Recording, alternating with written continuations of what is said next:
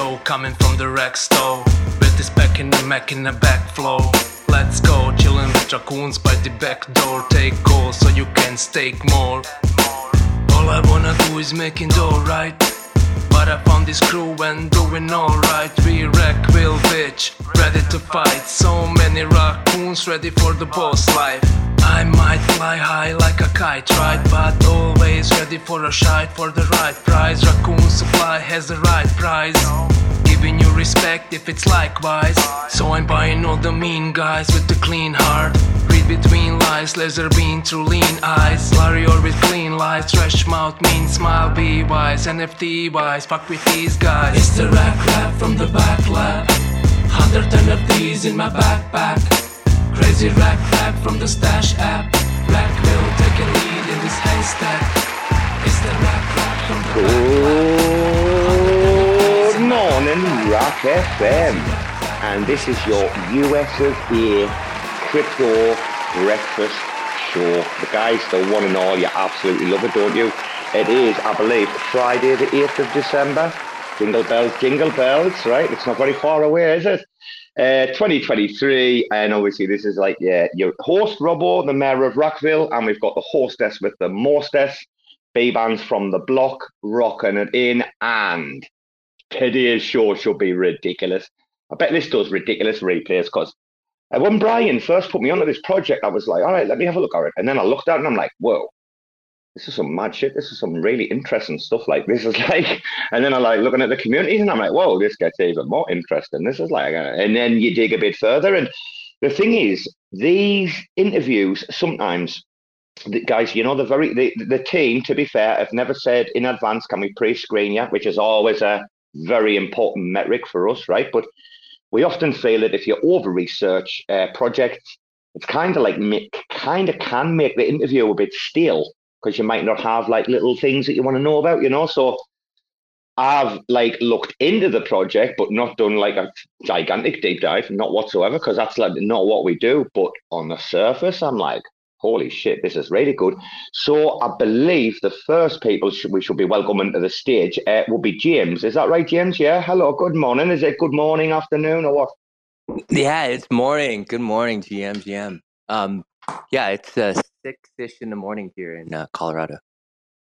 Oh, you're Central uh, Mountain Time, yeah. That's right. Oh, bro, are you are you a Colorado native? Are you? Uh, I'm not actually California native. Moved to Colorado uh, right before the pandemic hit, and then moved to Colorado. Was living in a temporary space with my family, and then we just had lockdown. And so I uh, lived in Boulder, but now I'm in Denver we had a, we got out of Boulder. Oh, bro, those uh, Colorado kids are mint. I've got a few friends over there, like some musicians and that, and they're just really, it's just such a like cool vibe I get from all the people I meet from Colorado, you know? Yeah, uh, we moved to Colorado, uh, came to uh, an early, one of the first ETH Denver, which is a builder conference. Uh, fell in love with it, and we have a really strong Ethereum builder community here um, in Boulder slash Denver. Uh, so I decided to move out here. Dude, there's a funny one about that actually. There's a really uh, cool dev that we we all know and love called uh, Jake Hartnell, and he's like, you know, an OG cyberpunk kind of kid, and he always says about the conferences, right? He's always like, do you know what? At ETH Denver, shit gets done. He's like, I go to all these conferences all over the world, and at ETH Denver, shit gets done. It has such a good reputation as being like one of the the hive mind places, you know. Yeah, uh, we back in like 2019, we launched the Moloch DAO, which is this DAO framework, um, and uh, ever since then, there's been a lot of innovation was the first conference where you could actually like use tokens at a food truck. So there's a lot of experimentation. A lot of things break at at ETH Denver. The governor of uh, Colorado came to speak um, a few times. Uh, so it's it's very dialed in here. Um, so I love love it, and has great outdoors as well. So when you're slamming the keyboard for too long, you can go out, go hiking, skiing, depending on the weather. Oh, bro, it's one of those spots. If I was, I, I know if I like lived in America, I know there'd only be like a certain amount of spots, like five or six, where I'd like happily live, and that would be one of them. Mm-hmm. James, before we get started, bro, uh, and I'll quickly give like an outline of, of how this will go.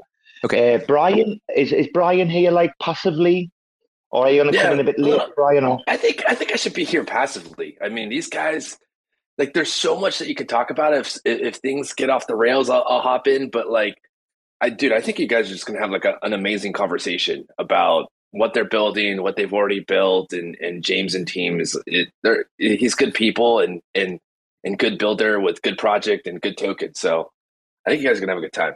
I'll hop in as needed.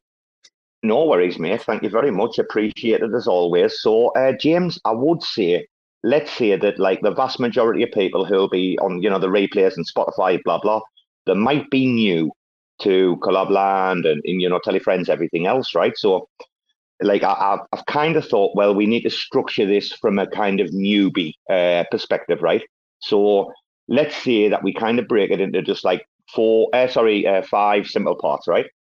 Which would be a basic like outline summary of, of the project itself, like the core kind of project, and then obviously a little bit. You know, I'm talking like less than two minutes or something, right? Just a proper summary, so the people in the audience who might be just new to the, this, will get a gist of what the thing's about. Uh, then, if we can dive into the team after that a little bit, obviously I've got the questions ready for you. And then after the team, if we can just go like you know products like past, present, and future. I'm really interested to hear about the DAO stuff. I mean, there's so many so we're probably I don't know how long you're available for. You know, we try to keep the interviews down, but dude, there's so much to talk about. So without further ado, uh, James, yeah, can you just like I don't know, two minutes or less, or if, a minute if you feel that's enough? Can you like summarize the kind of the project itself, the core elements? Yeah. So let me give a quick background. Um, you know, we are launching Telefriends, which is a SocialFi product uh, that is going to be native to Telegram. And uh, we at Collabland, we've been doing token gating. We invented uh, and popularized this uh, notion of token gating, where typically you'll have like you know an ERC20 token or an NFT, and you use it as access control into a Telegram chat or a Discord chat. We've been doing this for about three and a half years now. We have about 53,000 tokenized communities. Uh, we have a couple million uh, users that have connected their wallets to either their Telegram or their Discord handles.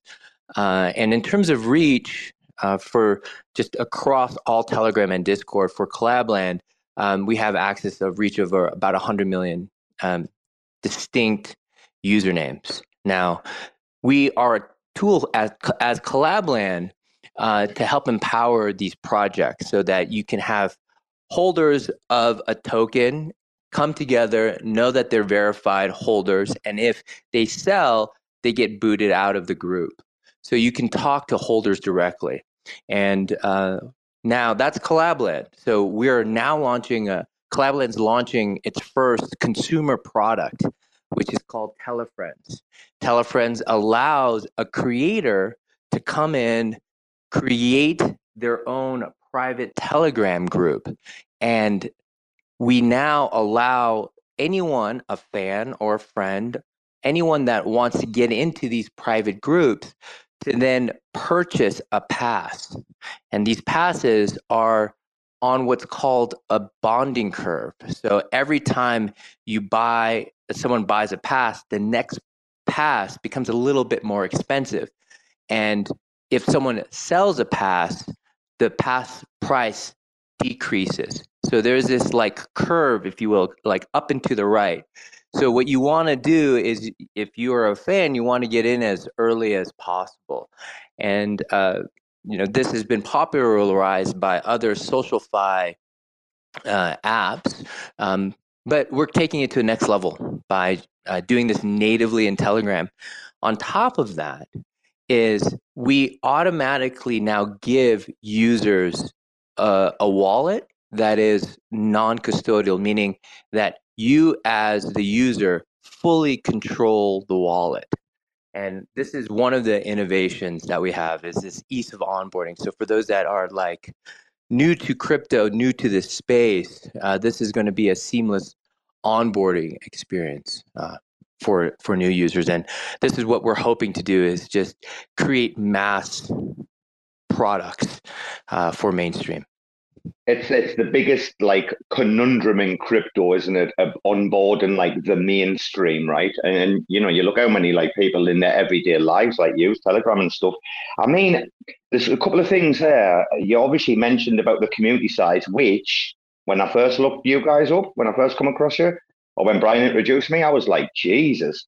I even text Brian, I was like, over 50,000 communities. I was like, They've got Rogue Radio, like and like an offer up, and like I was like, "What? This is crazy." This, but we'll get to that, dude.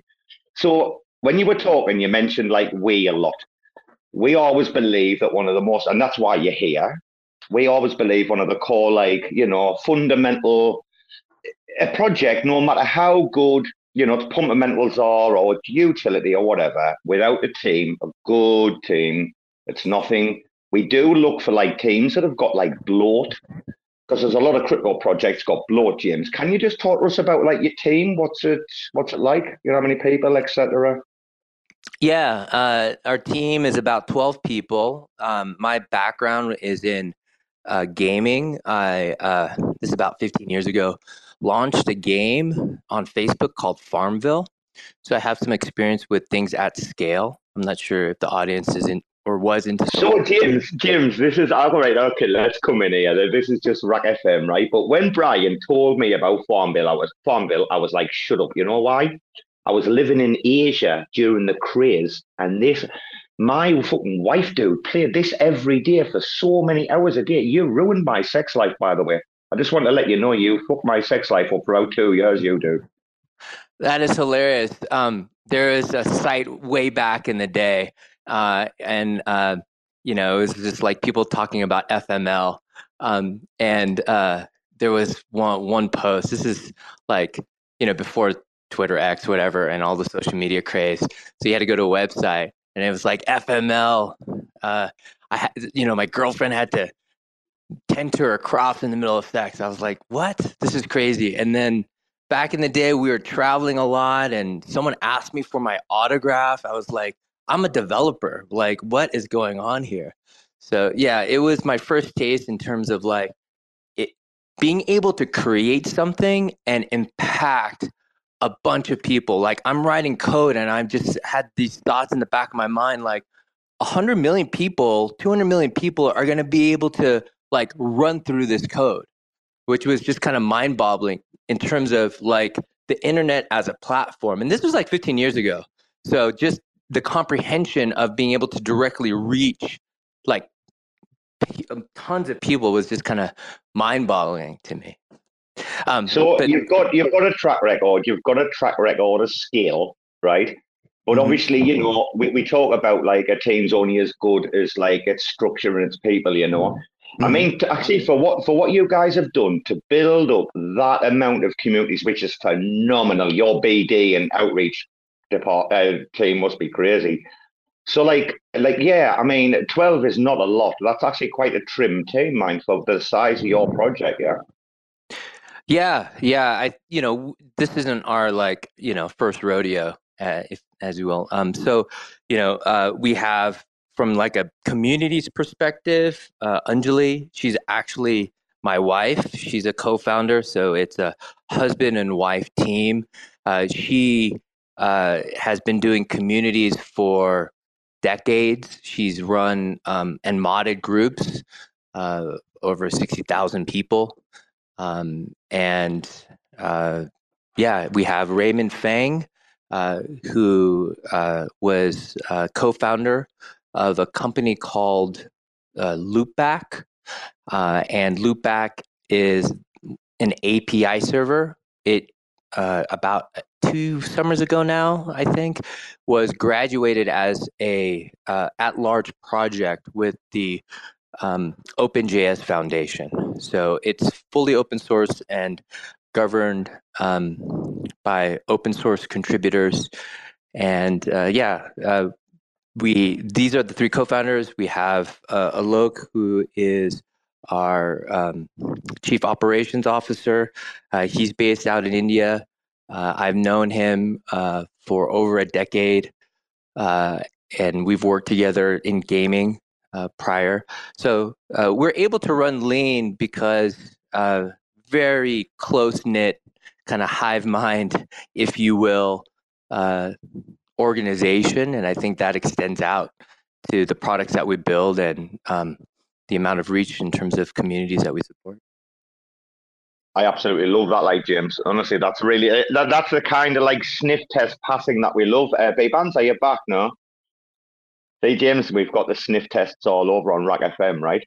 Right, dude, mm-hmm. take us back to the beginning. I mean, you, you touched on it there, so it's a perfect entry point, you know. Take us back to the beginning. I mean, what were you having a beer with the guys one day, and you were like, "Shall we just do this shit?" Or like, where was that like incubation? Where was that big bang, that spark for the whole idea? Yeah, so um, was pretty much an accident, um, or it was an experiment, and you know, we we didn't know and intend for it to take off. Uh, what we had at Abridged was one of the first, and this is going to be a little technical, counterfactual contract wallets. And my whole goal was to go, you know, we need to get the this ease of onboarding out as quickly as possible. And so we had this contract wallet. We it wasn't getting much traction. This was like early 2019, mid 2019. We had just launched uh, Moloch DAO, which is this DAO framework. It was a side project with a couple of other people. Um, we, we've been working on it for several years. And uh, at the end of 2018, uh, if you go back onto Vitalik's Twitter, uh, people were saying this is before ETH2, before proof of stake. These ETH researchers, ETH 2.0 researchers are like, we're running out of money. Like, you know, we want to see Ethereum and the vision survive what are what are we going to do? And Vitalik uh, said, "What's your wallet address?" And started like just YOLOing like at 100k of ETH at that time. I, forget exactly what the price of ETH was, and uh, you know, really quickly these other ETH researchers said, "Wait, how about me?" And so you know, he did it like three times, and he's like, I, I can't do this anymore, guys." And we're like, you know, we were watching this, and we had this like DAO framework and uh, we're just like, this is ridiculous. Like, we have the technology to be able to launch a DAO. Why, why don't we do it? Back then, this was like end of 2018. And there was this still kind of reaction to the DAO, which caused the original Ethereum hard fork in like 2016. So there was like this PTS DAO that was still kind of like, oh, DAOs aren't going to work.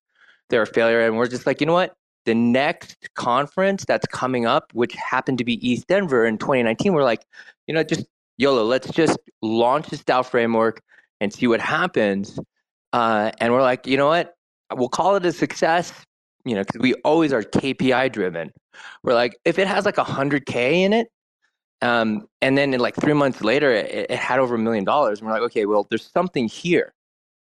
And so um, with Abridged, I was like, I took that information, wanted to create DAO tooling.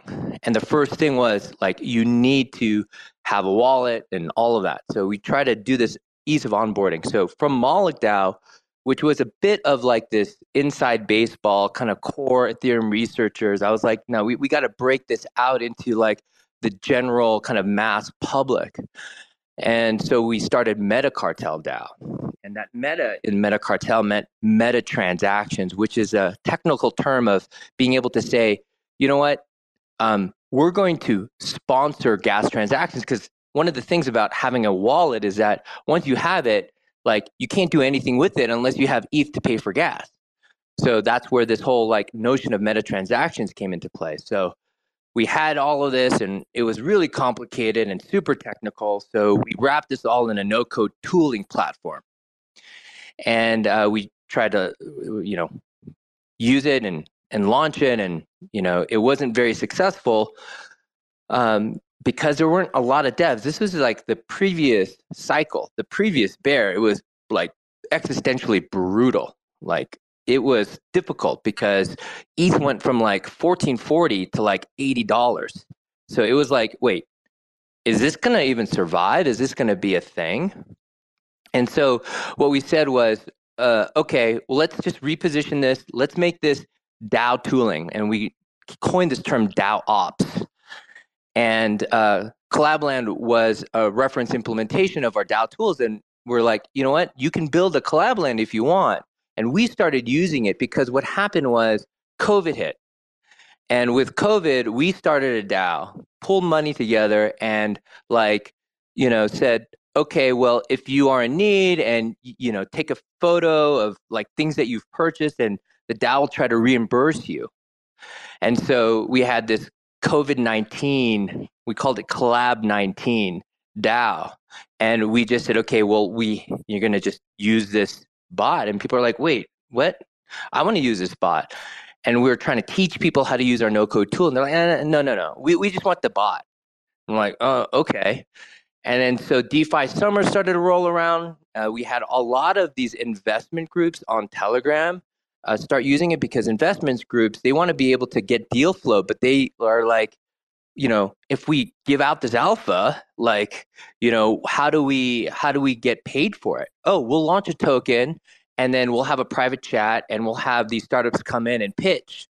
And so we had these investor groups starting in in Telegram, and uh, you know, one of them we were tracking it at the kind of at the peak. It cost a million dollars worth of their token to get into this like chat group. And we're like, oh shit, like there's something here. And then we're like, well, you know, we're on Telegram only. It was a great, and it still is a great platform, but it was a little niche. And so we expanded to Discord. And then around that time, you know, NFTs started to pop.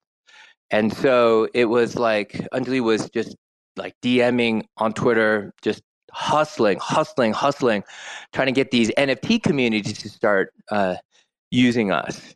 Um, and then it was, I think, really, if I had to pinpoint, really when Bored Ape um, started using Collabland, we didn't have to like shill anymore, really. And that kind of is when it kind of started taking off. And um, my wife's a big art collector, so she just kind of like fell in love with the whole NFT space. She's right now at Art Basel in Miami.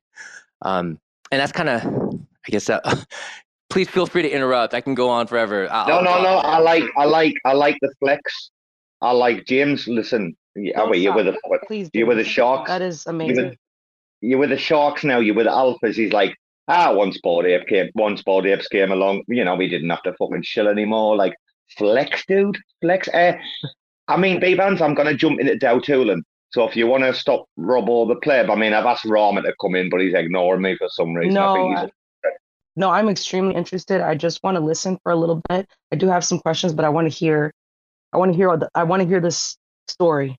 I want to hear everything. Well, I wasn't. I wasn't going to jump into the DAO like tooling and that straight away. But I mean, he's brought it up, and it's kind of like in my face. So I'll be ignorant not to. I mean, that's these these convos. Yeah. Our interviews are fluid you know. So, I mean, James, you know, if we're talking about like DAO and DAO tooling, you know, 2017, 2018, 2019, whatever, we're talking about 2023, the different convos, I've seen uh, very recently, obviously, you you guys are very DAO uh, proponent, you know, uh, you're big supporters. I mean, like what to what extent, uh, you know, James, do you regard like DAOs as being like on chain?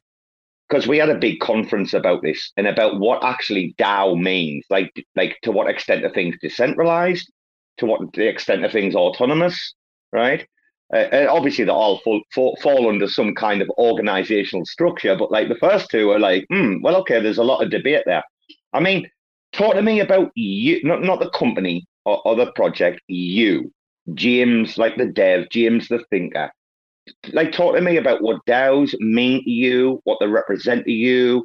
Uh, I mean, we we've got a DAO, Jim. Just to you know, preface this, we've got a DAO. There's six of us in it, the RAC FM DAO, the whole team. We all bring something to the party, but you know, we've delegated responsibilities out, like like staking of the treasury and dealing with the, you know, the rewards and the restaking. We've delegated the responsibilities out, but we have to vote on serious shit.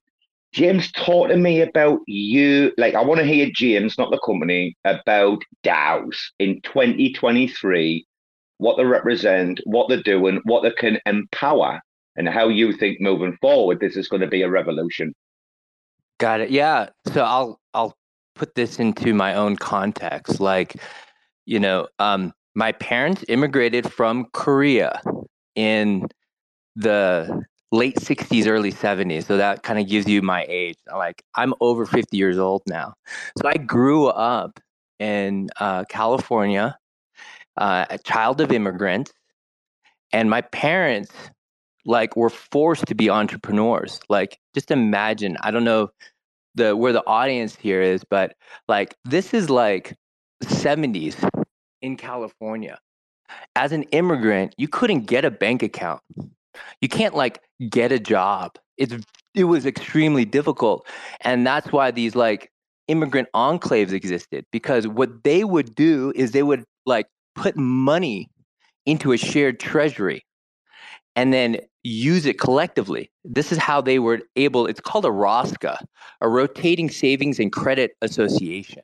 It's like existed in like all cultures before like formal banking has existed. Like modern banking is new. These ROSCAs predate banking, modern centralized banking. And so like I saw my parents like working. My early childhood memories are uh, of them opening up a shop, like just hustling and just trying to survive, just on the come up. And really, like when I think of a DAO, is just an online version of that, right? You fast forward like 50 years, people now live as much online as they do IRL. Your online life is, I would argue, just as important as your offline life. Like, I'll just disclose some inf- more information. Like, uh, there is this company called Redfin, and um, my wife and I were able to sell our house online over two Zoom calls.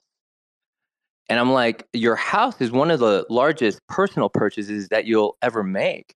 I was able to do that online. If I can sell my house online, I, I can sell and buy anything really. It's and the biggest. So, well, it's the biggest illiquid purchase you can make, actually, isn't yeah. it? Yeah, it's the biggest. And so I was like, "This, we're here, right?" And like, you know, my my parents and growing up has informed me, like, I guess it's as a child of an immigrant, like, you know, the, the world isn't like here for you. You have to like be super intentional and in terms of what impact you want to make on the world. It's like up to you. And that's what I really see DAOs are. They're, they're empowering. You can collectively come together with anyone, anyone that has an internet connection globally. Never have to actually see them face to face. To me, because I'm older and have gone through the transition of like not being online, the internet not existing, and now it existing, like in my generation, I see the stark contrast. And I'm like, like, it's so compelling to me to be able to like nurture my younger self to say, you know what, if my parents had this, and I have kids now, so I not only think about what if my parents had this, but like, what world am I bringing up for my children?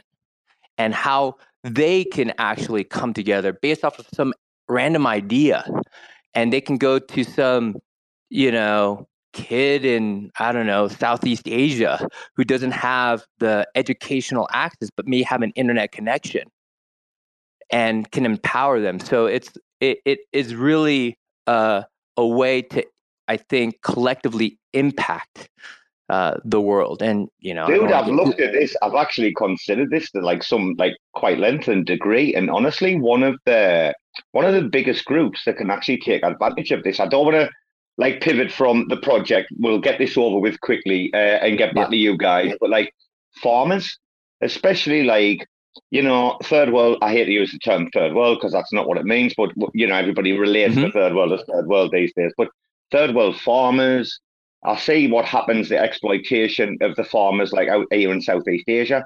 Like DAO technology could empower people like individual farmers into like these co-ops that, that you just can't mess with. And it's all there, it's all on a ledger, it's all on chain. But yeah, dude, we're big proponents of like, you know, on chain uh, total governance. I, have heard some things about certain DAO alternatives or multi sigs and stuff like that. I mean, James, you mentioned you and your wife. Like your project, though, like could you just pull the plug like one day, or is there like a multi sig going on security wise with your org, like organization, or what's the story with like your OPSEC side of things, if you don't mind me asking? Like, yeah, yeah, yeah, absolutely. Um, so Collabland uh, is run by Abridged. Uh, we have a DAO called the Collabland DAO. It actually is a Colorado-based co-op. So totally feel you there when you is talk it run about by a multi-sig. Is it run by a multi-sig? And if it is a multi-sig, how many people are on the multi-sig? So it's we use a DAO framework called Origami, and we are progressively decentralizing over the course of four years. So we have a four-year token lockup. So we use Hedgey Finance, which is our token lockup, which allows us to vote while the tokens are still locked. And we have a kind of a token schedule, if you will. If you go to WAGMI, W-A-G-M-I dot collab dot land, you can read all about kind of how this is all set up and you can get into the token economics. The collab token is purely a governance token. And what we envision for Collabland and you know Telefriends being a member facing what we're calling a mini app is one of many. Uh, but we need to bootstrap this with Telefriends. And so I'm taking the learnings that I have from my days at Zynga when launching Farmville. Zynga didn't have its own product. It, it was uh, making games for Facebook. And so what we're doing is following a, a, very similar trajectory. It's a similar playbook, but instead of um, using you know Facebook now, for example, for Collabland, we use Telegram and Discord, and uh, we think that chat and the interface for chat is a much better interface to, to to launch these projects. And the Collab token is a you know a governance token that's going to govern all these apps in the marketplace so that this marketplace is decentralized.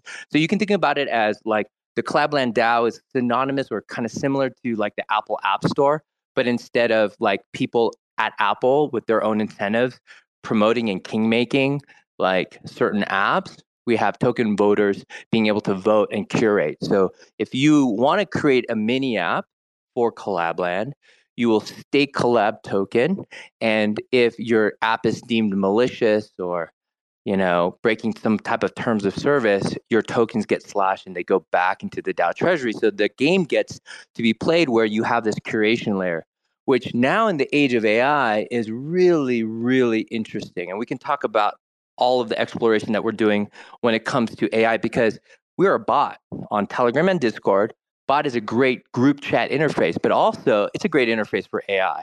So I can tee that up as well. But just to get back to your question when you it comes know, to the club. You know what, dude? You know you must be such a fucking chad though parties. Like I kind of believe being at parties and like being like, oh yes, I was involved in Zynga and Farmville. Like I would fucking be dropping that shit all over. I'd be dining out on that for the rest of my fucking life. You know that? That's just me though. I'm that guy, you know. That's because he's full of himself, but that's okay. Kevin, I want to get on to Telefriends. I really like Telefriends is like the big thing. I mean, when I was talking like Brighton though, so did I mean did Friends Tech give you some inspiration, or were you working on this like before Friends Tech? What's the story with that? Yeah, so um, you know, we are definitely inspired by Friend Tech. We had been working on this wallet onboarding, um, just to get a little technical there's this EIP, Ethereum Improvement Proposal number 4337. It has to do with this fancy term called account abstraction. And uh, this is something that I've been waiting for, I don't know, since 2016. It was supposed to be part of the initial launch of Ethereum, um, but it didn't make it into it. uh, because it was just too complex. And then, you know, a lot of proof of work and then moving to proof of stake was a priority. So, you know, fast forward now, I think seven years, they're able to focus on this kind of uh, what they call account abstraction. It's just having a smart account. Um, and so we've been working on this for about a year because when you know we're looking at our tokenized communities at Collabland, you know we have uh, close to three million people or distinct usernames that have connected their wallet, but you know you have we have over 100 million users that are kind of on the sidelines typically they're like in these general chats.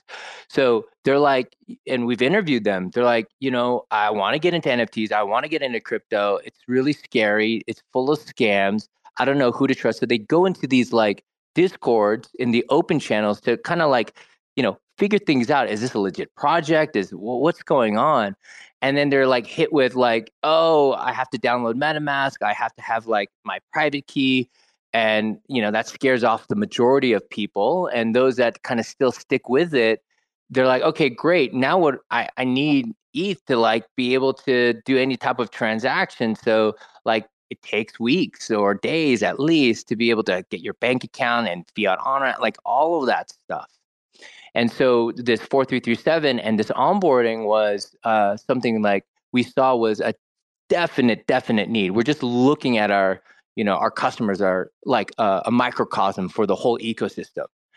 And then friend.tech comes out and we're like oh shit like this is this is genius because you know we at collabland have always been like the utility used after you have your erc20 or your nft right? And we're like oh they're actually minting what they call keys off of this bonding curve. And um, you know this previous cycle with uh, nft communities especially we've seen kind of the rise and kind of the fall here. And my hypothesis mainly is because royalties have gone away. And when royalties gone away like how could royalties go away? This is like permissionless. This is peer-to-peer. And i took a step back and i'm like you know what? These projects are all like trying to get listed and stuff like that to OpenSea and Blur, and now OpenSea and Blur having this like war with each other because uh, they they want to get market share. It's not in the best interest of these NFT communities, and they're slashing royalties. And I'm like, shit, we're just like falling for the same kind of setup as before. When I look at friend.tech, you look at it and like these creators are creating their own bonding curve. You they're set they're the marketplace. And I was like, oh shit, we got to go beyond the gate. We got to get to a place where creators can like you know have their own control. And each bonding curve like you buy and sell into the bonding curve you can't like buy and sell to one another. So it's not these like passes that uh, we call and at friend.tech they call them keys these aren't transferable to one another. So with that you can ensure and guarantee royalties. And i was like oh this is the way this is how you get sustainability for creators. And coupled that with our onboarding that we're doing, it's just a go to market strategy. So we're just trying to like be market relevant with what's happening in SocialFi. And so we're just gra- latching onto the SocialFi meta. We're like sneaky. That's what you are. You're fucking sneaky. And your bands, your man sneaky, innit? And sneaky Bbandz. Huh? Dude, can we I'm can sorry, we reset you know the room? I'm sorry. I, I, am right now. I think I'm a little bit speechless because I'm so very interested in everything that James is talking about right now. Exactly. Um, I didn't interrupt him. We just need to, like, you know, know. keep the convo going. I know. James, you, you sound like a good fella. What's your favorite sandwich? My favorite sandwich, I, I just, I'm a simple man. I just like a grilled cheese. That's just my go-to. See, that's all it takes. But you like good bread. It's got to have good bread, does it? Oh yeah, I, you know, like there's a, a microwave cheese sandwich or grilled cheese in the microwave where like it's so it's about the bread. So I, I'm a sourdough guy. And so it's like sourdough bread, but you know, there's a difference between microwave grilled cheese and like on the pan grilled cheese where you have the cheese kind of melted on the outside of the bread as well. And enough butter, at least like a half a stick of butter for each sandwich. I like this dude. I like this dude so much. I must say, mind James, you uh, deliver and execute and present uh, and talk eloquently, very, very well, man. By the way, these are the kind of interviews we fucking live for. Uh, you know, I mean, it, we're, guys, well, we're well just over forty-five minutes. That's why I kind of want to break up the room because I don't think Brian has ever, ever, ever been quiet on space for forty-five minutes in his life. Brian, we're going to go a bit further. You've heard obviously how it's been going so far. But any comments, Brian, before we move on a bit, or no, I'm getting, I'm getting, uh, I'm getting educated here on the history of DAOs. I, I like, dude, I didn't know we went this deep, and and you know, I, I, I kind of came in late to the party um, with collab and, and NFTs and DAOs, but there's like, there's like a history lesson in here that it's awesome. Oh, dude, this replay. Listen, I mean, I've got to tell everybody in the room. I've said this before. It's very hard, guys, when you do a show to be able, like, for like, I can only enjoy a show and learn from a show properly when I listen to the replay, because I'm always thinking about, right, what's the next question, like a follow up question, or who's the next person to bring in, or blah. Your brain's going 90 miles an hour, but tomorrow, when I listen back, my notebook will be out. And I'll tell you what, my notebook has been going since like end of 2020. It's legit, and it'll. This interview will be getting well logged. Um, uh, Bbandz will probably do an otter anyway. We need to do a too long didn't listen, right? Right. See, I'll right, Bbandz. I'll, I'll, I'll throw this out there. I, I, will throw this out there. I was uh, I went to the uh, one of the National Air and Space Museums a couple months ago, like two or three months ago, and they see the space shuttle, and they have a space shuttle there and, and you like look at it and you're going oh okay this is going to be like super advanced tech. Dude this stuff is like held together by like like some sort of like metal duct tape. And and james's story in like the history of like these DAOs being created sounded like like eth was about to fall apart and die. And and some of the stuff in the early DAO tooling feels like it kind of saved the whole ecosystem and just gave enough like lifeblood into like come for these devs to keep it going. I mean like people think like technology and, and innovation is like super oh yeah we had all our shit together at the from the very beginning but like in reality this innovation is messy and st- stuck together with like duct tape it feels like sometimes. Yeah i mean these technologists are like the new like church leaders. They're the high priests right? And we're kind of just reliving history. These high priests what do they have? They just gated access and that that is what i'm trying to like like remove here. Like everyone should have access to this. I believe it's like a fundamental human right. And it's just done behind these like smoke screens of how difficult and how hard it is. I think it also has to do with the ego right? Like you've accomplished something. And like yeah and I, I hate to be that guy too about farmville and all that kind of stuff myself even shilling because you know it puts me on this like different level but i'm not. Like and you brian that keen insight is that we can all make impact if we want. Like behind the covers oh, and i'm you know this is my kind of dad talk here you know like it's all fucking held together with duct tape. Still glue everything gum all of that. Like you can make an impact if you want it really comes down to if you want to or not and just showing up every day. That's all it is. All it is. Sounded, I will tell like you that. You were, sounded like you were describing my knee, kneecaps there, fucking held together with fucking sticky tape or blue tack fucking. Oh, I'm yeah. an old man, dude these days. But yeah, yeah, yeah, dude. I mean, you you obviously said like how old you are, kind of thing. You're, uh, I mean, Jesus, you're one of the greatest guests we've had on this year, mind. Uh, savvy, savvy wise, and astuteness. Take me hat off to you, son. Uh, Bbandz. Like you've got some stuff. Have you got some questions ready? Because I know Bbandz is ready. Bbandz, you want the floor? Yeah. Yeah, um, yeah, you Gucci. Actually, can I be honest? I, I I'm so I'm so far past my depth right now, and I I literally feel like I'm reading um you know that book that Cryptopians book that um Laura Shin wrote about DAOs and stuff like that. I feel like I'm listening to like a chapter of that with um everything that James well, has been explaining, and it's well we like, we we like to know the people obviously behind the project, right? So I'm gonna ask James a question then. James, like have you, in your crypto, you've obviously been around for quite a while, obviously. You're very seasoned. You've seen a few summers and a few winters, probably. Uh, now, you know, have you been like proper rogued ever in like crypto? Like, have you literally like woke up and like lost it all and you're like, fuck? Or have you always been Gucci and safe and, you know, preserve capital, etc.? Like, business wise and personal, I suppose. Like, it's not just about obviously if we're running businesses, the, but yeah, dude, like we've seen crazy crashes recently with FTX and Luna, blah, blah, blah. I mean, have you been, have you, are you all right or what? Yeah, yeah. Um, you know, I I've definitely eh, so one, I'm not a trader by nature. I'm a developer and a builder. Um, and so like I've been living off of uh, crypto since uh, 2018. So I've had to like sell uh, to pay the bills, if you will, in bear market territory.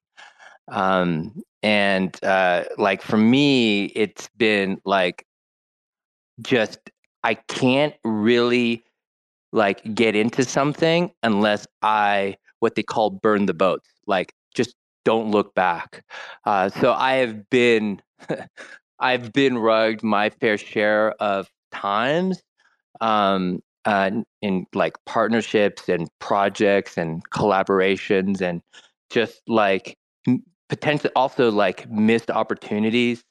Um, but it's like for me, yeah, you need to be able to like get through it, and you you you you need to not you. It's not like you need to get rugged, but you need to be able to like understand the responsibility, the responsibility of like ownership here when it comes to crypto assets, because there's no forgot my password.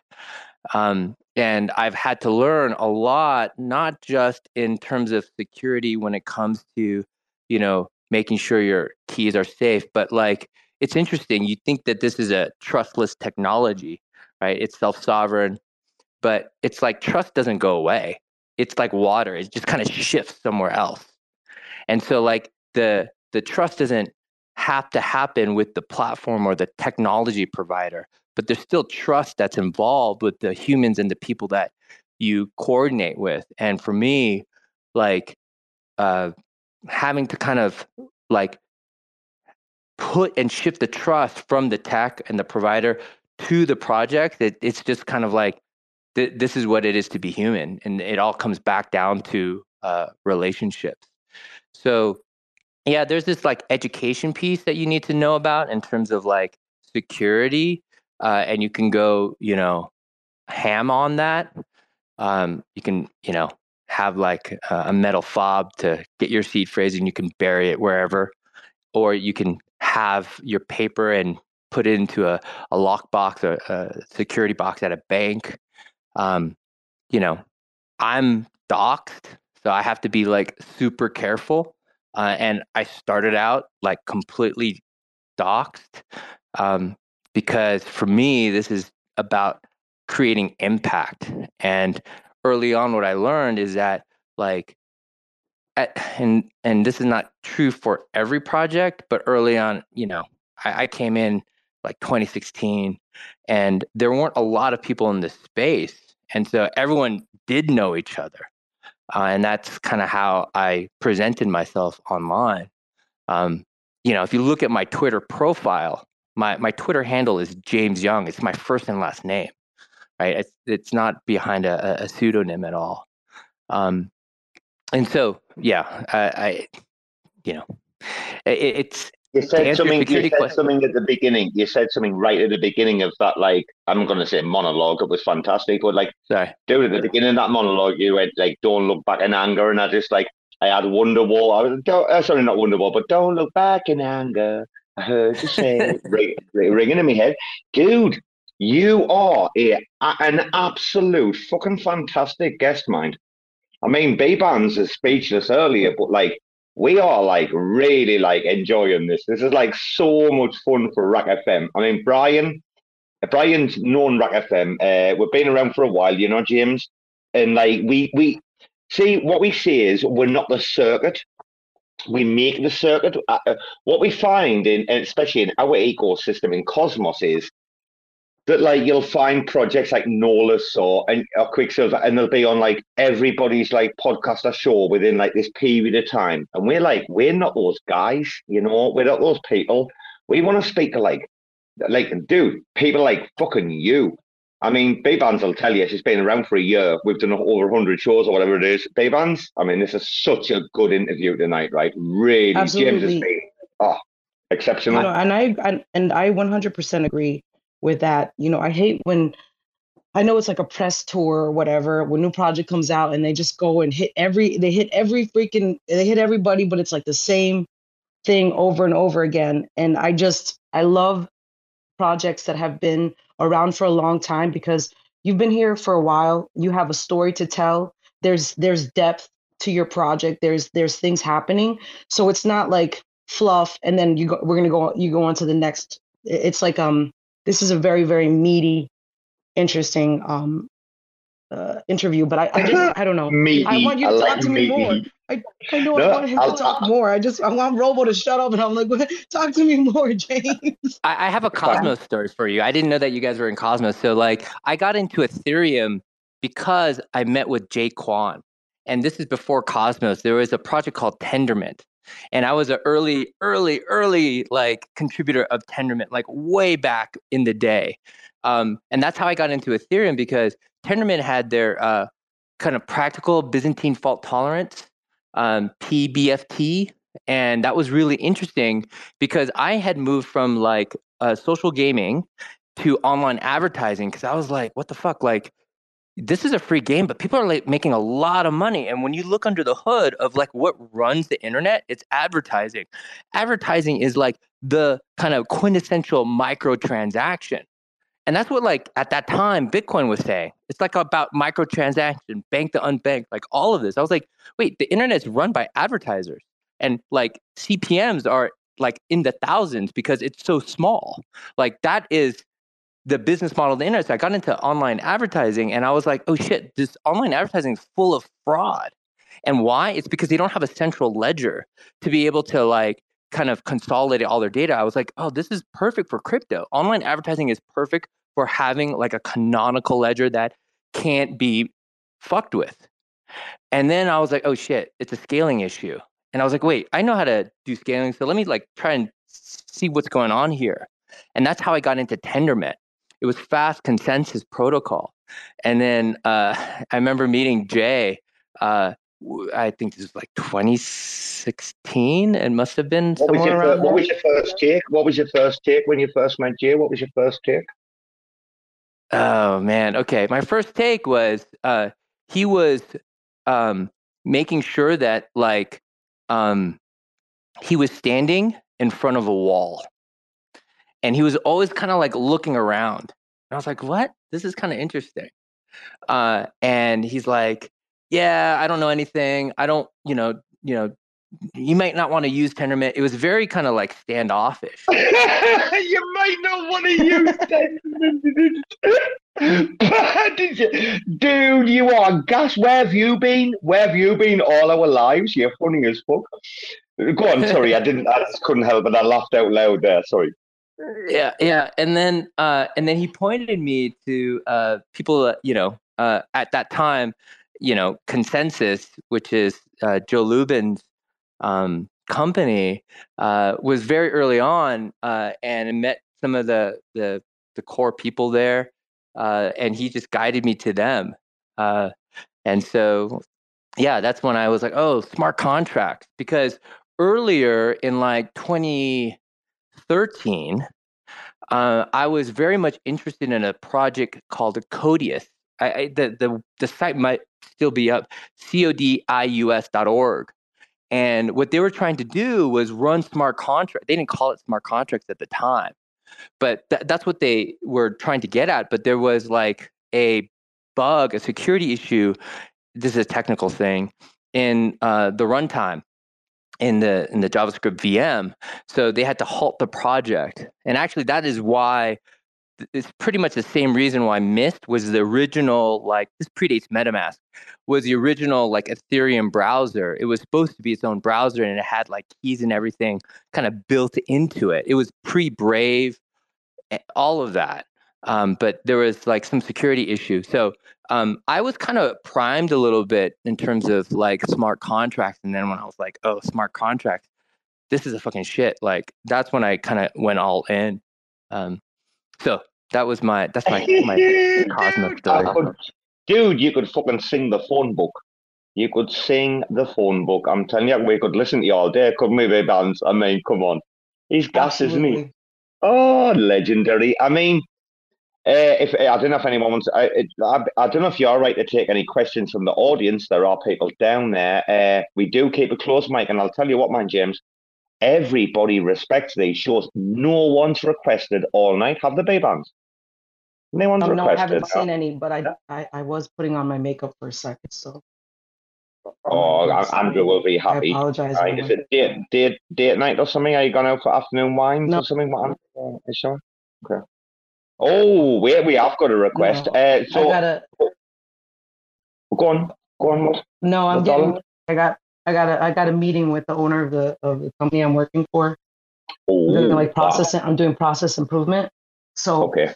I have the meeting, and I hate the meeting. Big, big. oh no, but you've got to dress up in your best. Uh, right, we did have a request. Uh, what? What? Oh, Holly got booted. I think he requested got booted. What happened there? Uh, I mean, Holly, yeah, we'll bring it up. I do, I do really want to, you know, because obviously time is very important. You know, uh, the interviews we had this conversation a long time ago. They do much better if they're around about sixty minutes, ninety minutes max.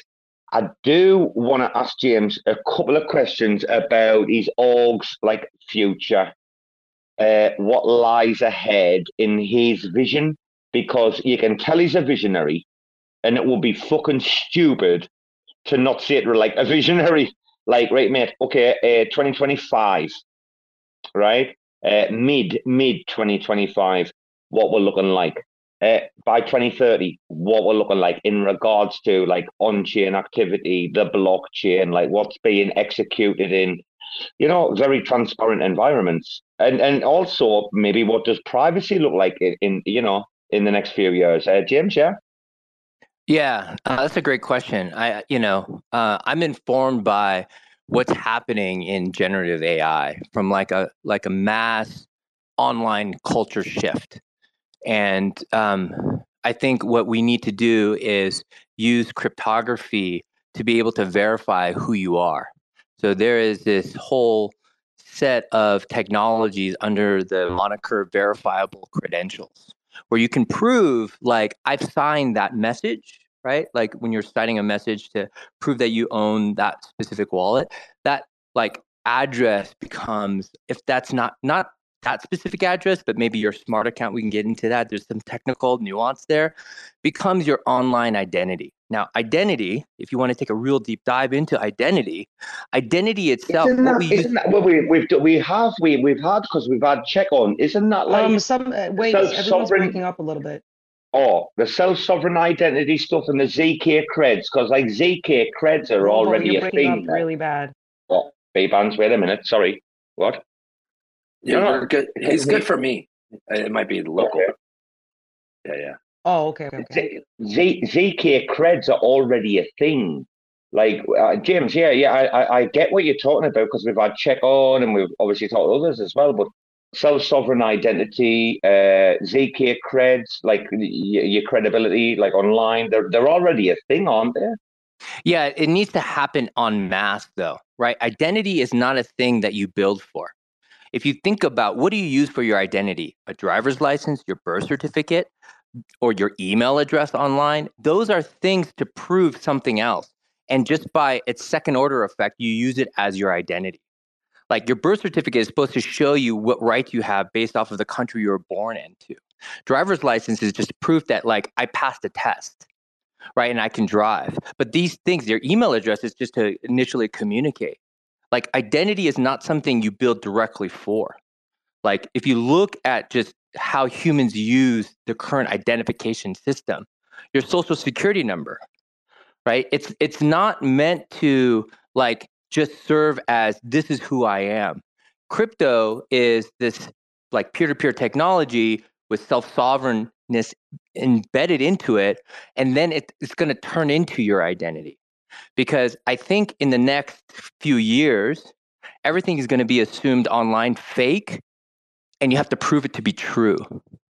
Where now everything, like in the last, I would say five, seven years, have been kind of like, okay, you know that deepfakes exist, but like, you know, it's kind of rare and you can kind of tell.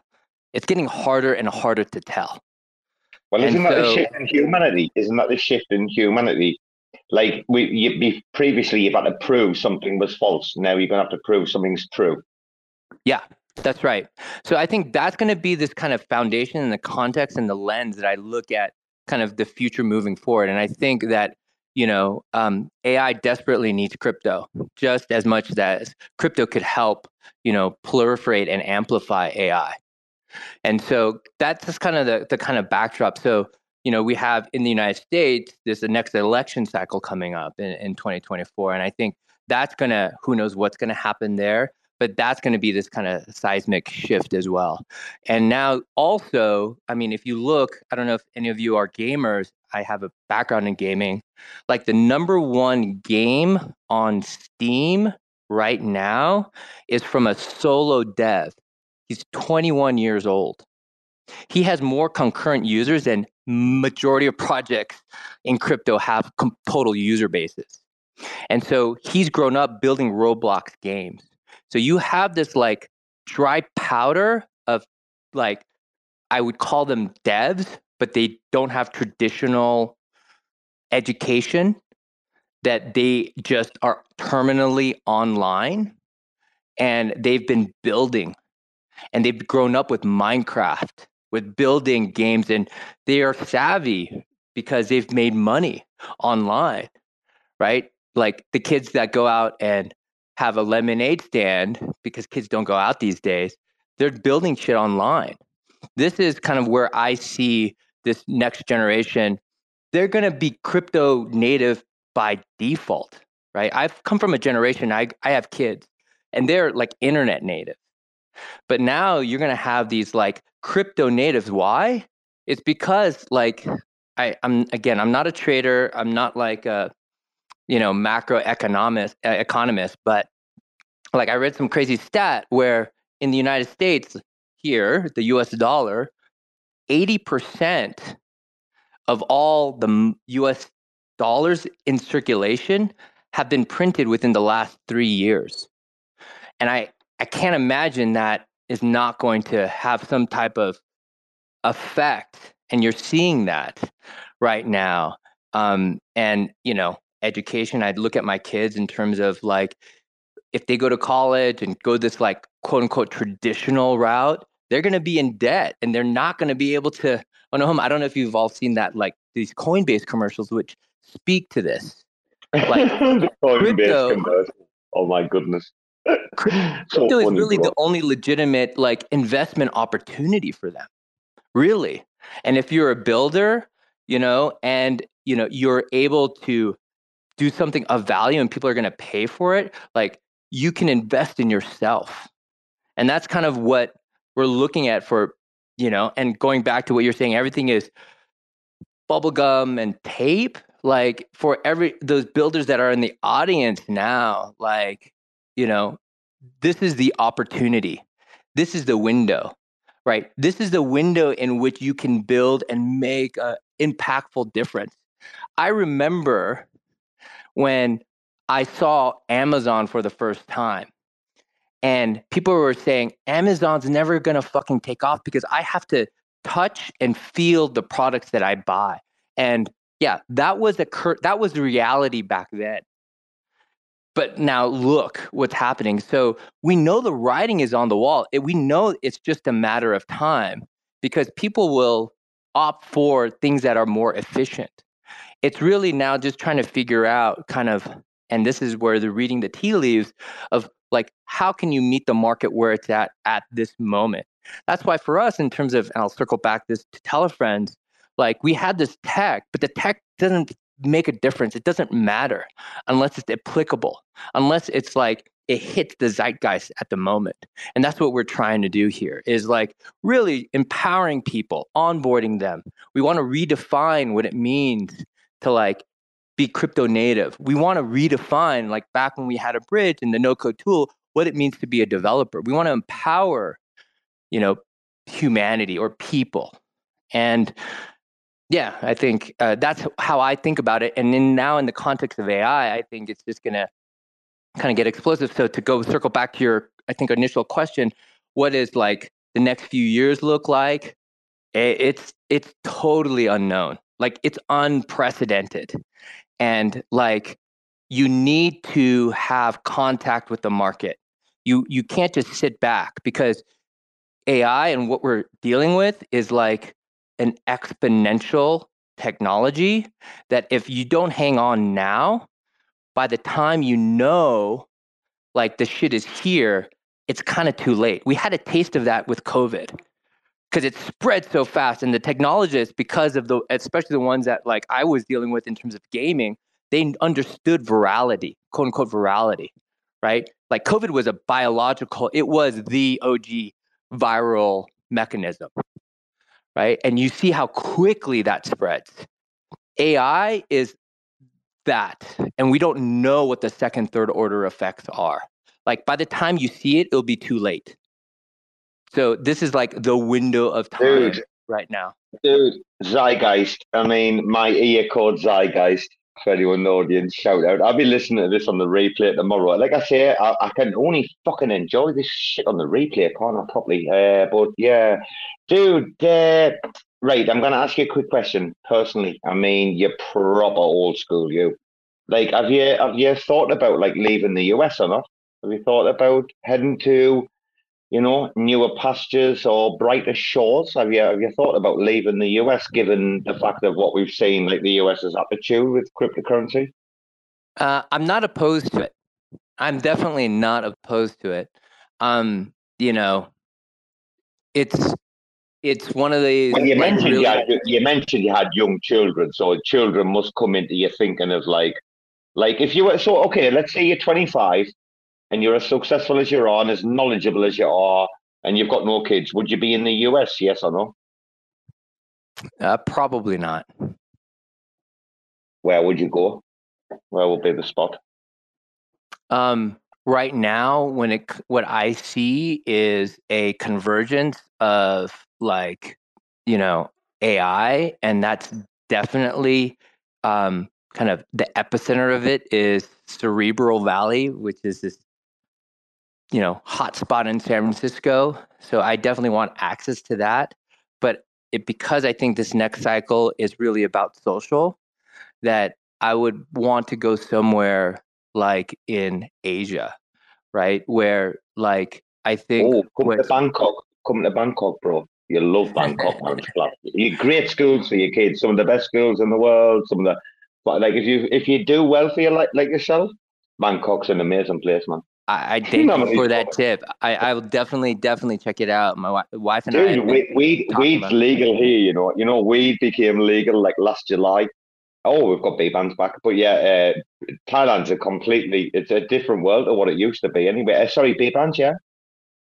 Um, I had a thought in my mind, and I was about to ask James. Uh, so James, uh, when like, so you know how they are talking about like the symbiotic web, where you know everything's going to be work, you know, people in machines, you know, symbiotically working together.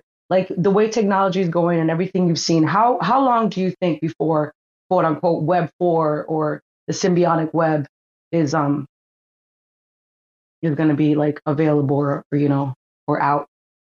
I, I think it's just a matter of someone that is going to be able to hit the right note.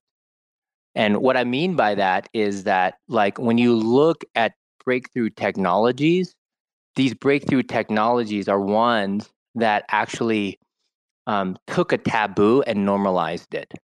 When I grew up, it was not good to get into a car with a stranger. Now you can monetize it. And so I think when it comes to like this agency and having a relationship, it sounds so bizarre so weird. Having a relationship with a an AI agent, a synthetic, when that becomes normalized, and I don't know how that will be, But if someone can figure out how to monetize and normalize that, that that's when it will hit. So it's here. We just haven't found the the Jason Calacanis uh, or Travis Kalanick or you know the Brian Chesky, the Airbnbs, like you know crashing at people's houses, like having strangers sleep at your house was kind of taboo. I would imagine like 30 years ago, right? And so if you can cross that chasm and and normalize these things, um, and those that can tell the story and have the product that meets the use case to do that, that's kind of when we hit that next era. So the technology is here. It's just we're waiting for that artist, entrepreneur, whoever or whatever you want to call it, the builder, so you, to be so able to. I'm sorry, mm-hmm. let me oh, So oh, you ahead. don't think the web is going to be able to normalize the symbiotic web? Uh, I think it's going to. I, I think it's gonna it's gonna have to happen by it's going to happen by taking what exists, the technologies that exist now, and packaging it up um, in a way that makes it palatable. So some innovator is going to have to do that. Like when you even look back at like, you know, crypto or Bitcoin initially, there's no new technology in Bitcoin. When you really think about it, it was just put together in a novel way. And so I think these breakthroughs aren't like there there's some new technical thing that exists now that someone has invented. It's like this whole in, inventor myth. It's someone sitting back, thinking deeply, and being able to like put things and reconstitute and integrate things together in a way to like hit um, hit, hit you know like make it happen like if you think back satoshi that the the the bitcoin white paper was a reaction to the financial crisis so there has to be kind of like some event something and people are you know i'm imagining smart people out there are just like they don't know what the event is but they know what the characteristics of that event are and as soon as those events hit that's when they're like okay this is my time and i'm gonna whatever they're working on it will hit. Because it, it needs to it needs to solve i you know i guess i believe in marketplaces it has to solve a market need and it's not just to happen i mean there's going to be experiments there's going to be a bunch of things i'm not saying that you shouldn't experiment and try things but there needs to be like some type of catalyst i don't know what that catalyst will be Thank you Thank you for that answer. Um, I don't have the co-host right now, so I couldn't bring Cephii up, but Cephii was brought up by Robo, and Cephii is one of my favorite people. How you doing, Cephii? Oh, very good. Uh, James, uh, when it comes to sort of like the AI crypto um, sort of intersection on that kind of Venn diagram, um, like my concerns are that uh, you know like the world thinks we're gonna like control or align AI. And my suspicion is is that like crypto makes AI essentially unstoppable, and that we basically lose control of that. Is my my deepest suspicion. Like the intuition all points there in terms of the way like biological systems work, how evolution works. It's like there's very little evidence that it would be the contrary. Do do you worry about this sort of thing? Yeah, I do. I mean, like, I don't know if you everyone's part of or knows about the EAC movement. The uh, you know, yeah, um, uh, yeah, yeah. Effective acceleration. You can maybe summarize briefly what that is, but like, I'm uh, I'm unconvinced that they they have any clue what they're talking about. Like, you know, it just that's why. Yeah, I, the my my take of the EAC movement, my kind of like the at at kind of it's pretty dark. It's that like AGI will allow this generation, if it's solved, to be able to extend life in ways that you know have been unprecedented. So it's worth doing AGI because if AGI kills us all, oh well. Either outcome they're okay with. Eh, like when I really think hard about EX, Um, I think that if you know we have a fighting chance and you know it's one of these things i don't know how it's possible to stop technology because if you make it illegal you're just going to allow those that don't listen to the law to like have an undue advantage um, but I think it's it's about like not having it centralized. Yeah, I think I think, so I think you have the same intuition I do. Is that like it's inevitable? A, um, unless you're going to like stop computing and go into some kind of like cave. Um, that's unlikely to happen, right? Unless some disaster happens on this planet that you know prevents that. So all else being equal, we go this route, and then it's like decent- some elements of decentralization of these things is pretty much a given.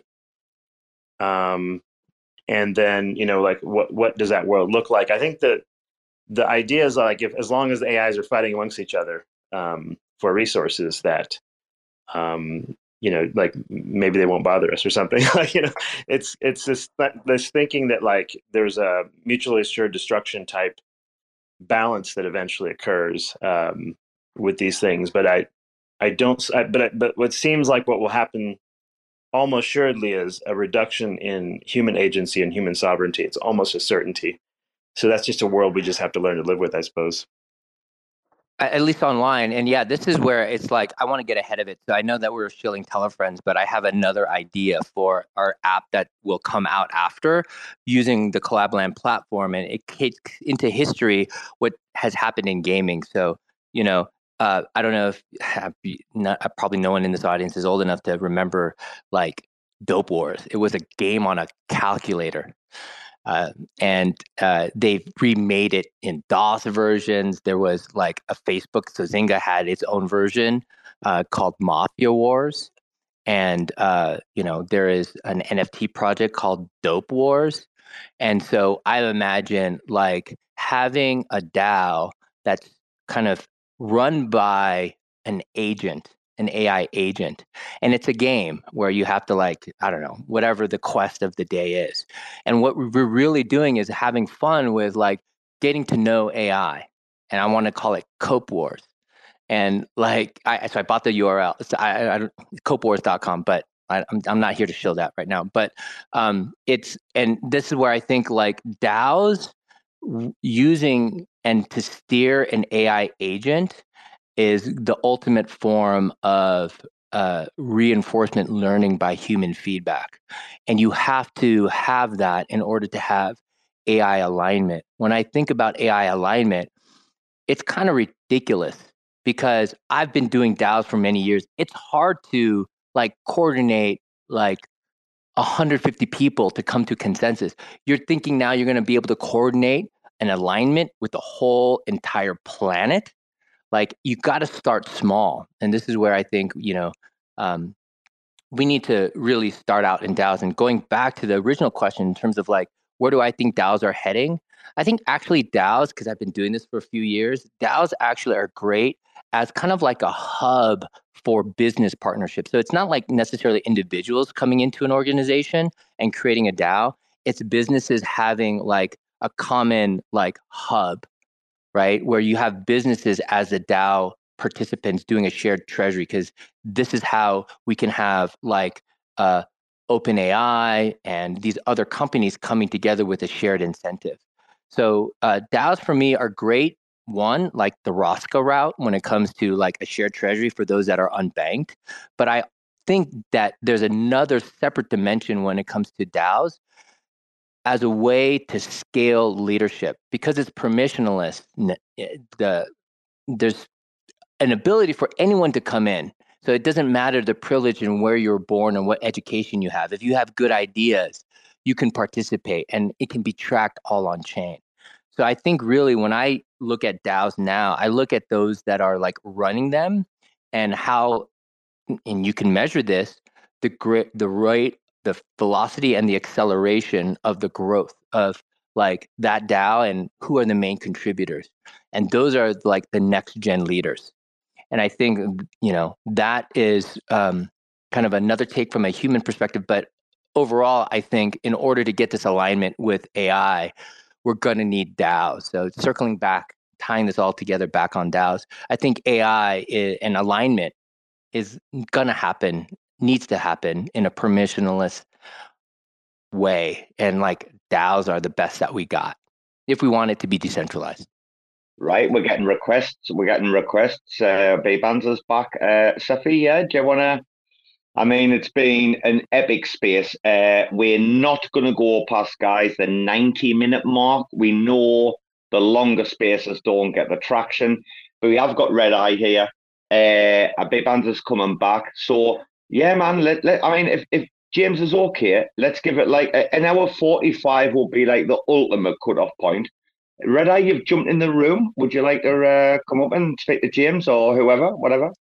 Yeah, I, I like the idea um, of the introduction of AI, at least in some capacity, for helping uh, manage DAOs. I, I've never been um, super optimistic on AIs being able to to manage like the human element uh, uh, of governance, um, just because there's I mean, as we know, governance isn't isn't logical, um, and the participants of whatever body being governed uh, are likely not to. Uh, just like thinking realistically, likely not to be uh, logically acting, at least in mass. Um, but I really like the idea of treasury management with AI, um, just because you know, a lot of treasury management uh, involves a lot of large scale uh, modeling and, and, analysis of like large sets of data, uh, analyzing markets. Um, and so, from a perspective of like reducing the the burden of work on those who otherwise would be managing uh, a treasury, um, I, I, think could be really helpful. Uh, yeah. So from Yo, Red Eye, to that point, I just put another clip into Somm.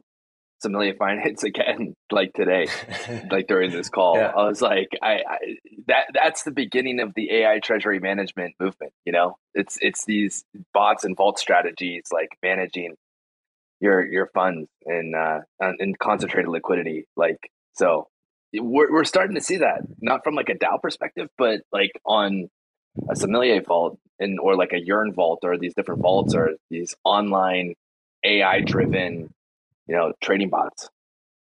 Yeah, and I think it's uh, obviously there. There's going to be a period of time where people have to figure out, like, all right, what is the relative performance of this AI or this bot strategy relative to other market participants, and so there there will always have to be some sort of time period where the the strategy has to prove itself. Um, but I would imagine with AI, things would continually get better, and so that like time window would probably start shrinking. Um, but yeah, to to your point, uh, I think what Sam is doing is uh, more and more groups are going to start going that route, uh, which I think is really cool. I, I would love to learn more about like the application of AI from a governance perspective um, I'm not too educated, or I haven't, I haven't thought too too much about uh, the application of uh, AI for DAOs and, and governance in general. But um, I, I think the the DAO, like my kind of off the cuff answer would be, you would have this passive AI agent in your DAO. So you're chatting in Telegram or Discord. You uh, allow the AI agent to read all of the chat messages to get a sentiment analysis it also can talk to other like-minded or like agents. And um, they these agents are looking for deals partnerships and they do the intros. So they are these like ambassadors to make connections because the DAO participants are too busy doing their own thing and these AI agents can like propose opportunities and they James, you're trying to take my job. James, why are you trying to take my job away? no, you, you, I think I think that like Brian, then what you what humans are are going to be the curators for these agents, and so like instead of being the agent or the artist, you are the agency. You're the label. You're the producer. You're you're managing all these agents. You're just the, taking the same skill set because you're early and you have the experience, you so this is a whole nother thing. Like humans were the kind of creators and these algorithms whether it's on twitter x or whatever facebook instagram the, these these uh, algorithms these basically you can think of them as ai they were the curators things are going to flip right the humans will now curate because ai can generate volumes of content so you just got to think of yourself as a curator and this is what daos are you're you you are not creating things, you're steering and you're curating. And that is what it's defined to be like a taste maker. You're the editor. It's like another position above. You're you got to go a little meta here. And that's one I think we're, we're going to see. And I think, although James, I think the meta, the meta meta is that like what you're describing is just the near term. What I'm what I'm describing is where AIs are basically speaking in binary to each other, and essentially like there is no curating anything. Like it's you can create autonomous systems that are just growing in the background, and you know they they creating all sorts of like effects on the internet and on the world around them since we're increasingly connected. And um, I don't think we're going to be creating anything. like I think we're going to be the curated is my suspicion. Yeah, I think so. I, I think that's that's the that's the fear, right? Like you, we may be being curated right now by things that are in your Twitter, Instagram, like TikTok, whatever right? newsfeed, TikTok yeah. newsfeed already. It's so subtle, so subtle, and AI can play such the long game that it's not. You can't see it. It's going to take more than your lifetime to actually see the patterns. So we yeah, may be like there, just, and we just algorithms themselves play an unusual role on how we all behave and like it's you know countries are recognizing that hey wait a minute like civilization you know can't be steered in this way otherwise we get in trouble. And so it's like the backlash against tiktok tiktok i think someone banned it the one country banned it this last couple of weeks. It's kind of interesting yeah no i think you you may be describing things that are already here we just don't know like that's the thing about like technology it's just not evenly distributed. So, at to what effect are you being, you know, subtly influenced? You may want to, you might think of that as culture in general or advertising or whatever, but you don't know how insidious it is or not. I don't want to get too dark, but uh, this is why you need to participate. You need to be able to like make sure that you're you're creating your mark and that you're not just sitting back and like listening and hearing right that's a difference and this is why you know going back to is like to other things, you got to be all in. That's why you burn the boats. Like you got to live it. You got to have intention, else you will be steered. I think just in, I mean, again, this is kind of philosopher dad hat on. Like you, you have this one life. What are you going to do with it? It's up to you. And so that kind of is the kind of root motivation here. Um, and so just to bring it back real quick to telefriends, you know we will allow creators to be able to um, have the telefriends bot read the messages in their private group and we can then couple that with on train on chain analytics so that you as a creator if you use telefriends can chat with your analytics and you can ask the ai like what happened here in this dip or whatever the case may be. And this is where we need to start being practical and it has to get into people's hands. Like you you you got to like democratize this because it's too easy to follow and then, you know, be influenced. So that's kind of like this kind of you you you you you got to have contact with reality. You got to understand and know where we are with that because then you'll get insight and intuition when only you use it. There's, you know, it's like anything. Like you can watch tennis all day, but you're never going to be a great tennis player until you pick up a racket and you start playing. There's like a big difference. And that's what we're trying to do here is just empower as many people as quickly as possible in the least amount of effort to be able to allow them to understand how they can shape their lives and and the future. So James, James, James, you've been an absolute scholar and a gentleman. Like we, you know, I mean, fucking holy hell, Brian. talk about the sniff test. I mean, he's had the full like gamut of questions tonight, right? A plethora. I mean, Brian, uh, I hope we've done you guys justice because you guys like have fucking nailed it. Like it's been exceptional, mate. Really cool. Before I go to James, yeah, Brian, it's been a really fucking good interview. It's quite Thank a game. This is no, this is awesome, man. I, I have, I have comments about. I want, yeah, I know we have to like end this soon, and uh, it's been James like incredible job like telling the story and everything. I, I, I have to say one thing.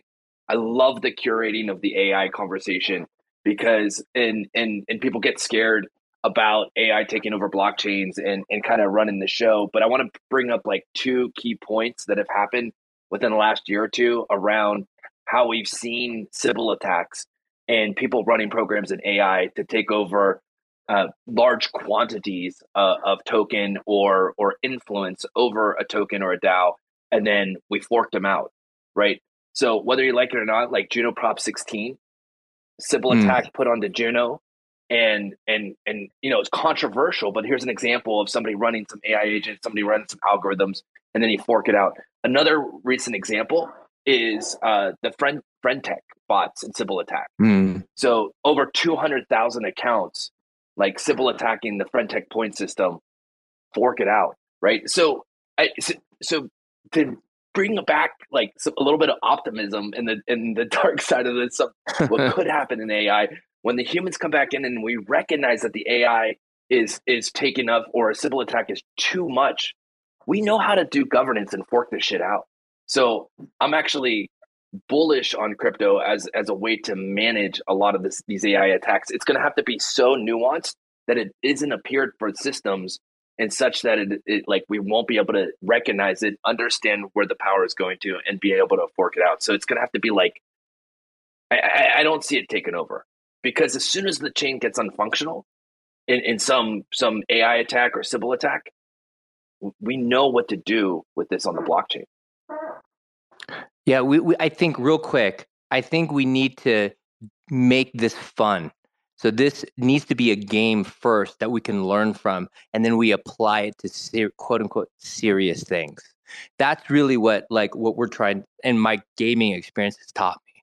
You can learn a lot through gaming, and you do this in the simulated like alternative game fiction universe, you know, and that's how you play out these scenarios. And gaming and playing and having fun is just another term for learning. And we just need to learn as quickly as possible. So that's why I'm excited about all of this. And it's like ultimately, ultimately, it's all about having fun. I like what you're saying there because all those values that you've just uh, like said, or you know, explained the community, they are our core values. Like we're having fun, we're on the blockchain, we're messing around.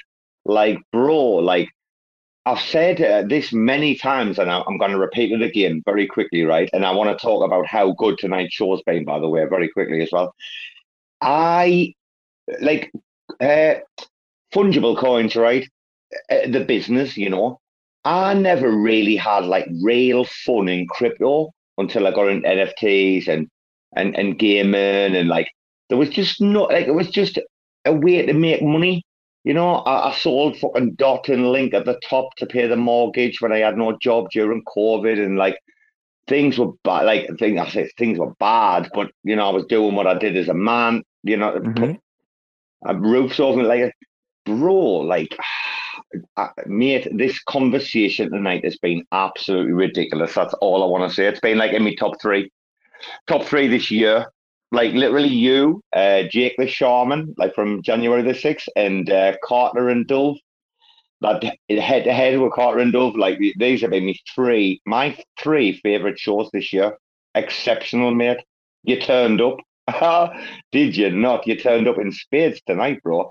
Anyone who's listening, guys, if you like late joiners, you have to go back and listen to replay. But like I always recommend, we're not fishing for spaces numbers. Wait for the Spotify. Wait for the iTunes. Wait for the Google. I was going to say Google Podcast, but actually, I think it's changing to YouTube Music, isn't it? Haven't Google just ditched Google Podcasts to Google Music? That's just happened recently, I think. Uh, so we're gonna have to figure out that. But yeah, man, like like if you've come late, Just don't listen to the space, like blah blah blah. Wait, just wait for Finn's show, and you will enjoy this on the way to work, on the way home, on the train, on the plane, whatever. Just an exceptional show.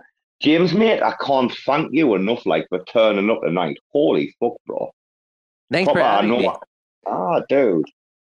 Keep doing what you're doing. I love it. I love the vibes. I'm here for it all day, every day, 24 7, 365. So I really appreciate you. So thank you for and, having me. And can we repeat? Can we repeat? Like you said, 53,000. I mean, earlier I was like over 50,000, but like, like 53,000 communities, right? Including like I say, like, because obviously I know like for you know rug radio, but I mean you just drop like bored apes in like nah whatever, you know. I mean, ca- talk about casual. You're a right gangster, you. I'd love to have a fucking mojito in the hammock we in Thailand and a fat joint, you know. I'm sure Let's you'd be gas. Let's do it. Let's do it. I didn't even know how to end this. I'm just going to say though, like, uh, yes, Robo's been busy on testnet. Uh, Cash, you're not ready. It's dropping on the 11th. And not only is it dropping on the 11th, uh, the video will be dropping on Christmas Day, the 25th. Get ready. None of you are ready. I don't even know how you can prepare. We're bringing carnage. We're bringing heat. We're bringing smoke. Nobody wants that smoke.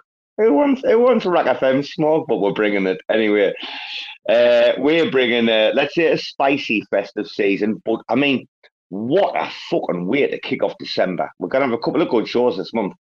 Uh, yeah, James, I am extremely excited. Uh, RAC FM's looking forward to like, you know, integrating more with you guys. And uh, yeah, man, the future's bright. Fucking hell, dude. But what an exceptional fucking guest tonight. Before we end out, I'm just telling you, bro, not often Robo will use the word exceptional. Fucking tonight, it's well justified. Thank you for having me. Really appreciate being here. And uh, yeah, I'd love to continue the conversation. This is a, a long play here. So this is just the beginning. Yeah, man, we'll be keeping our eyes peeled and uh, for sure, like, by the way, mind. And yeah, Brian, before we end it out, before we round it out, because we lost Bbandz, obviously, and I say, I give a shout out to our audience. One second, Brian, shout out, like, obviously, Tank came back. I know he's been busy. Rebel DeFi, and Mia, uh, Mr. Foxy's down there. Brasco's been here the entire time. Soy jumped in. Kyle been here for fucking ever. Guys, I hope you've really, really fucking enjoyed this because, like, I have, but not like you guys. So tomorrow I'm gonna go back and have the experience that you have. Even though I fast forward my own pleb voice, like I literally 15 second like just fast forward my own pleb voice. Like I hate listening to myself, but I'll be listening to your man, right? So shout out Kit, Lowo, honestly, Snails. There's that many of you. I can't mention everybody, right? Jim's down there. Like, you're such a nice crew, and you have turned up for James. And I'm sure, James, you appreciate like the crew turning up for you, right? Because Yeah, they're all really it. intelligent. Oh, dude, our audience is all high, like high IQ. They're not like plebs or anything. Like the, the replay will do. Ah, the dude, the replay will do silly numbers. Right. We wish you all the fucking best with your future endeavors and the, what you're involved in there. With yeah, bro, of course. You know what I mean? All right. Come back. I wouldn't do a good job. Wouldn't do a good job if I didn't say, hey, go get early access to Telefrens, telefrens.com, T E L E F R E N S dot com. They're they're gonna be you want to get, you know, you're a creator, you want to get your AI bot, get some affiliate links out there. Like it's gonna be rad, dude. So come and join the party. I totally, totally agree. Totally agree. And and good luck, James. Like I said, you know what I mean. And when when things are like pumping and blah blah blah, feel free to just come back. I mean, when we have the unrecorded ones, feel free to just jump in and ch- like chat shit about the markets or other subjects. I mean, I love the Cosmos crack earlier. You're a fucking wily old fox, you, ya cunt. Love to keep the conversation going. And thank you so much for having me and appreciate everyone here. Um, and yeah, let's do this because it's going to take all of us to doing this together. So, you know, I, I, want to be in it with those that want to win it. So I'm here. Oh worries, bro. No worries. Take care and good Godspeed and God bless. And I'm going to say to all audience, uh, once we finish the official recorded show, there will be an after party, unrecorded as always. I'm just putting that out there. Any of your chads are welcome. Let's fucking go. Uh, but James, yeah, without further ado, honestly, dude, good morning to you, sir. Aye, like I said, scholar and a gentleman. It sounds, you know, when you speak to people, it's always a pleasure, never a chore. We can spot that.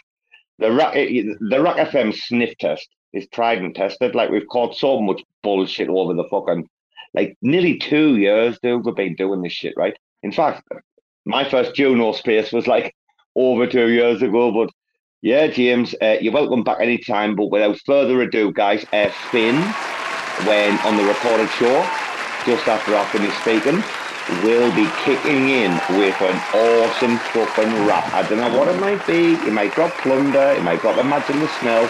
But right now, you're just going to hear some beats start to kick in on the fucking recorded show. So good night. God bless.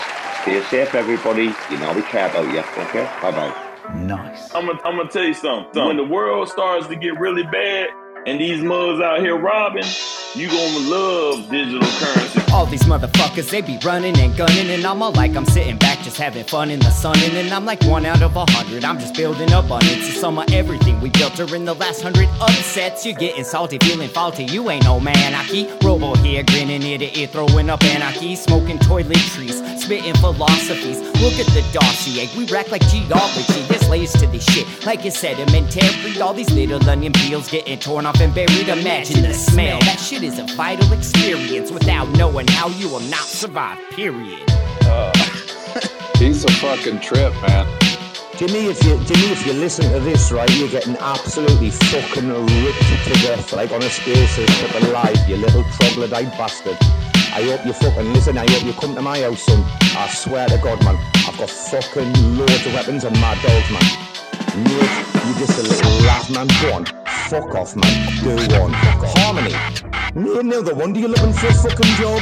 You fucking idiot. You've just been fucking at the death. Fuck off.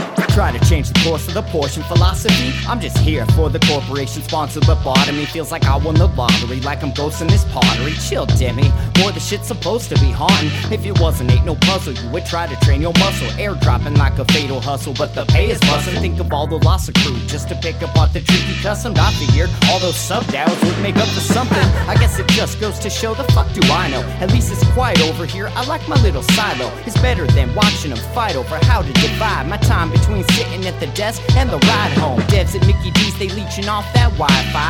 Zapdos and more, they shipping more than five guys. Console open, waiting for the kamikaze when the flash phones bang. They feeling like paparazzi snapshot motherfuckers. We got layers, meteor jawbreaker. We cracking a lot of craters. We rapping a lot of pay dirt, maxing out relators. Imagine the smell, five dollar wrench to your Darth Vader. It's, it's really funny uh, to us at Binance that everyone here is talking about uh, blockchain attack. We know who all the validators are. We know where they live, and we're going to their house with a wrench, a big wrench, and we will attack them with the wrench, and then we will take their validator node physically and put it in a truck and drive it to China. Right. So this is an extension of the the activities you performed on on BTC, right? Uh, funding and creating these massive uh, Bitcoin mines, putting them in caves, putting them in in uh, factories that were abandoned in the past, and also using electromagnetic pulse bombs to detonate uh, the USA and the other country mines. Right. So you're now applying this strategy to to LUNC uh, in order to take over the chain. Is that correct? Uh, it's more simple. There's no EMP bomb. It's just a van of men in balaclava, and they have wrench and they're taking the physical validators from people's houses. They are usually very fat and they're usually uh, in the shower with, you know, with trying to wash uh, their mice uh, droppings off their uh, clothes. So it's very simple. We just walk in and we take it. But if there's someone who is sitting at the computer or sleeping at the computer, we uh, we hit them with the wrench really, really hard, and then they say stop, don't do that again. And we say, that's okay. Just mm-hmm. give us your validator note and then they give it to us and we drive it to China.